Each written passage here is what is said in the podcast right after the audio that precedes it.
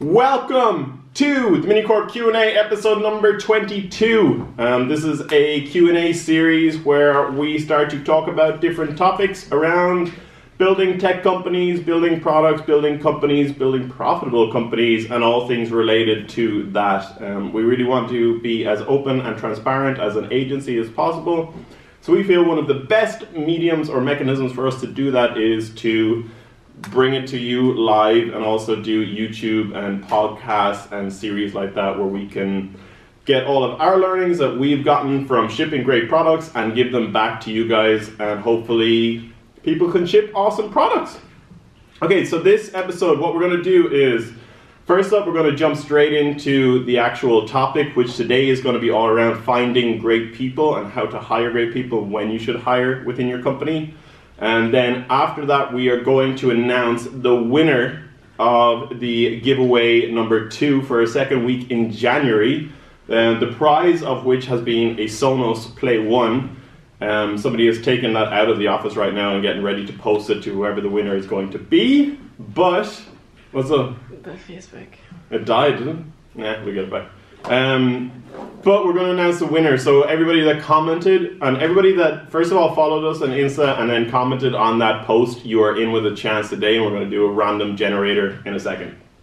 Okay, so all about finding great people. First question: When should you hire great people? A big thing that I've always noticed myself is that you should absolutely focus on what you yourself personally are great at and then delegate out all of the jobs that you are just not good at. For instance, I am a terrible accountant, and so I completely outsource accountancy to another firm. I'm also I'm not the best developer and I am not the best designer. Hence why within Minicorp we have awesome developers and awesome designers helping us to become an epic company. But one of the prerequisites of when you should hire is that you should also have gone through the pain yourself. The main reason for that is I've, I've taught myself how to program, I've taught myself how to design, and I've gone through the pain of walking through the steps of what a designer would do and what a developer would do. And so when I'm going out there to find somebody to help me to build a development department or build a design department, I know exactly what I'm looking for. I know how they should operate and, and what the company needs from that person in order for it to excel. So make sure that you go through the pain first, realize that you're not very good at it, and then find somebody to go and plug that gap within your company. Um, and also, the third big point around when you should hire somebody is when the business should or can support it. Do not go and hire somebody when you know that your business can't support it. For instance, if you kind of have a, a new contract that's come in the door and it's it's you know it's it's a new thing for you and you're just landing on your feet with it get to terms with it understand how those contracts are going to operate kind of make sure that you're going to have contracts like that in in some sort of a constant um, progress over the next year so that you know that when you hire this great person, you have the capital and you have the runway to, to continue to employ them for the foreseeable future. Um, because hiring people and employing people is something that should be thought about with a lot of responsibility and respect. If you're taking somebody in your company to ask them to come and to help you to build better products, you also need to ensure that their safety, security, and everything within the company is looked after and you are doing your job correctly. Okay, question number two. What should you be looking for when you're hiring people? So, the big thing for me has always been having as much diversity within the team as possible.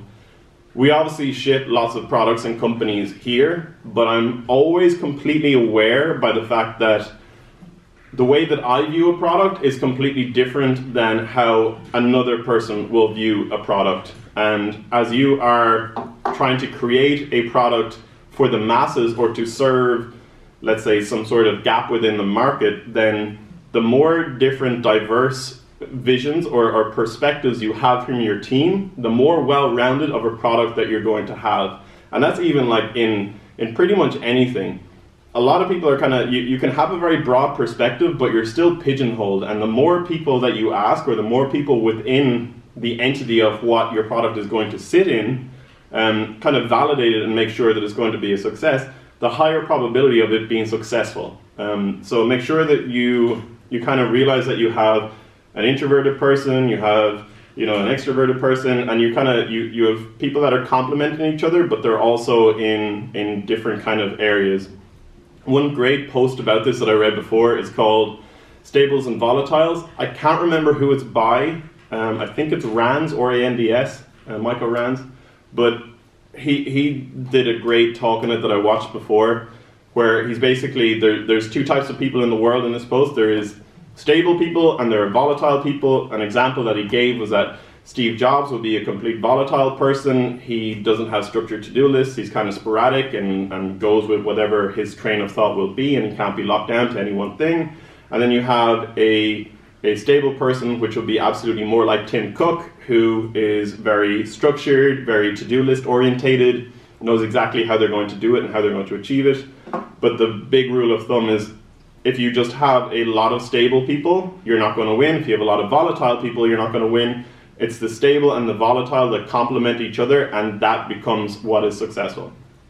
Um, second point around what you should look for is somebody that fits absolutely well within your team. And like this, this is okay. We are back. We got a new battery. Woo! Um, so where was I? Okay. So point two on what you should look for in a team is somebody that fits well within the team something that I've never understood myself is that a lot of people kind of jump into relationships, especially when it comes to selecting an agency or selecting things like that. I really believe that you should build up a relationship together to understand whether you work well together before you before you actually sign and say, you know, let's get into this thing for two, three, four months like make sure that you are completely gelled and, and you really understand what each side of the table is about and what you can accomplish together because that is going to make sure that you have a really healthy relationship moving forward. And so the same thing is for that person. If you're thinking about hiring somebody, there's no need to jump into it straight away. You know, bring them in, let them meet the team, go for a couple of coffees, go for a couple of beers, go for restaurant dates, whatever, until both sides of the fence feel comfortable and don't ever feel pressurized that you need to make an offer straight away and somebody else is going to take them. It'll swing back and you'll you'll definitely get the, the, the right decision in the end. But make sure that that cultural fit, that gel within the team is there and predominant. Point number three is that for me, it's always been about 70% passion and the 30% skill. So that person, if you're hiring them for, let's say, a development role, they should be 70% about the actual passion that drives them. So that may be that they are completely product hungry, that they question everything about products and, and they really want to use their technical slash development skills to go on to help them to build whatever they're passionate about, their products and other people's products and so on. The skills and it being 30%, the main reason for that is that skills come and go. You can you can become better and better at something. You could be very very good at Ruby on Rails right now, and you may need to pick up Framer or something later on, and your passion will drive you to learn that, adopt it, and continue forward. But the passion is the killer key. Okay, question number three. What's best for a young business when hiring somebody? In Minicorp, we kind of hand the mantle over to the company and say that our job is done about a year to a year and a half in. But once the business has gotten to a stage where it is profitable, bringing revenue in, time to hire a tech team, time to kind of let it be its own self sufficient entity. A big part of that is bringing tech within the house, within its own stuff. So what we really, really need to look for there, the first hire in a technical capacity is somebody that's able to do the groundwork. Like they're able to actually program, they're able to actually design, they're able to actually do whatever the, the position is, but they have the ambitions or drive to become an actual leader. They want to grow that tech team further, they want to hire more people and see that thing, you know, get, get bigger and larger. So the hard labor, plus the fact that they are a leader will be a great first maybe CTO or something like that. Um, somebody that completely enjoys getting out of their comfort zone because you're creating a new company and this thing is is fresh and it's new. They need to be able to stare in the face of I'm just not comfortable with this and to take it on board, take the challenge and run with it, and not to not to run the other way, um, which can be hard. I try to adopt this skill as much as I possibly can myself. That to challenge myself at least once every day or once every week or whenever I possibly can, because that drives me forward as a person. Um, somebody who completely buys into the company vision is a big thing for a young company because like right now obviously all the startups and, and that world is in vogue but realistically if you don't buy into what this company is about or the person that you're hiring doesn't buy into what the company is about six months eight months down the road they're gonna they're gonna leave and a very big thing for early stage companies is equity and kind of saying you know here's a waterfall system or something of equity and we're to give you a slow percentage of the company if they're there for a year, you're to end up giving them something, and if they don't buy into the vision, they're to leave with that something. And so just make sure that they, they are driven, passionate, and hungry about what the vision of the company is.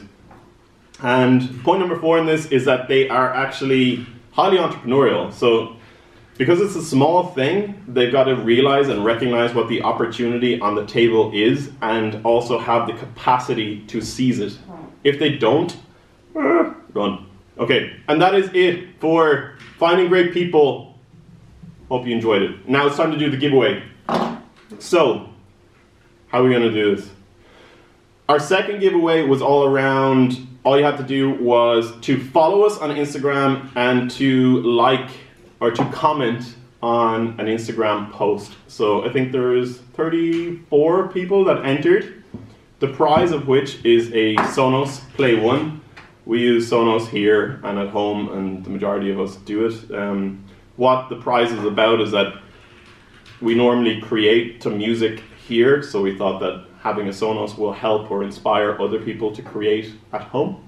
Um, okay, so let's go and pick a winner. So what have, what's the what's the jazz? Last week. Okay, so D, can we see? If you bring it a little bit closer. You got Grammarly as well. I got Grammarly. Hmm. Maybe it's a bit too bright, the screen. If you click on the touchpad, drag. Yeah, that's it. Yeah? Mhm. Okay, so these are all the wonderful people that have entered. We ready? Yep. Cork Boy. You are the winner. Cork Boy, we will be in touch on Instagram. We'll shoot you a DM very soon um, and grab your address, and we'll send out your new Sonos to you, good sir. What's even funnier is that I watched a Cork movie last night called Young Offenders, and it's hilarious. Um, also, DC is from Cork, and I love DC. Um, so, congratulations to Cork Boy. Cork Boy. You are our winner. Okay, so it is now the third week in the Minicorp giveaway for January. And what we are giving away for the for the next week is these wonderful startup guides. Can we see? Yeah. All good? Um, so there's a startup guide for Stockholm, startup guide for Berlin, and a startup guide for for London, um, which are these beautiful magazines about all of the different startup culture and everything in those respective cities.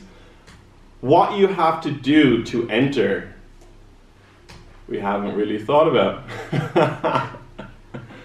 um, what should we do?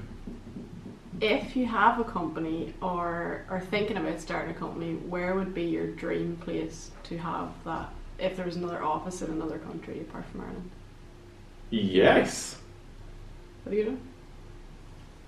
Okay, so here's what you got to do. You, you spin it.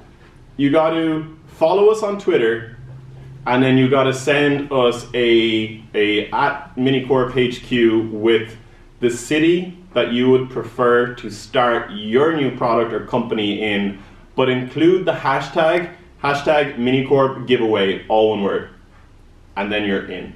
And we will pick a winner next Wednesday, three o'clock, same time. And give us a reason why. Well, give us a reason why you picked that city as well. Awesome. Okay, that is it for episode number 20. Two. Oh, two. Uh, Minicorp giveaway or Minicorp Q&A. Hope you guys are loving it. Send in any questions, feedback, anything that's awesome to us. We love you all. Thanks a million for watching.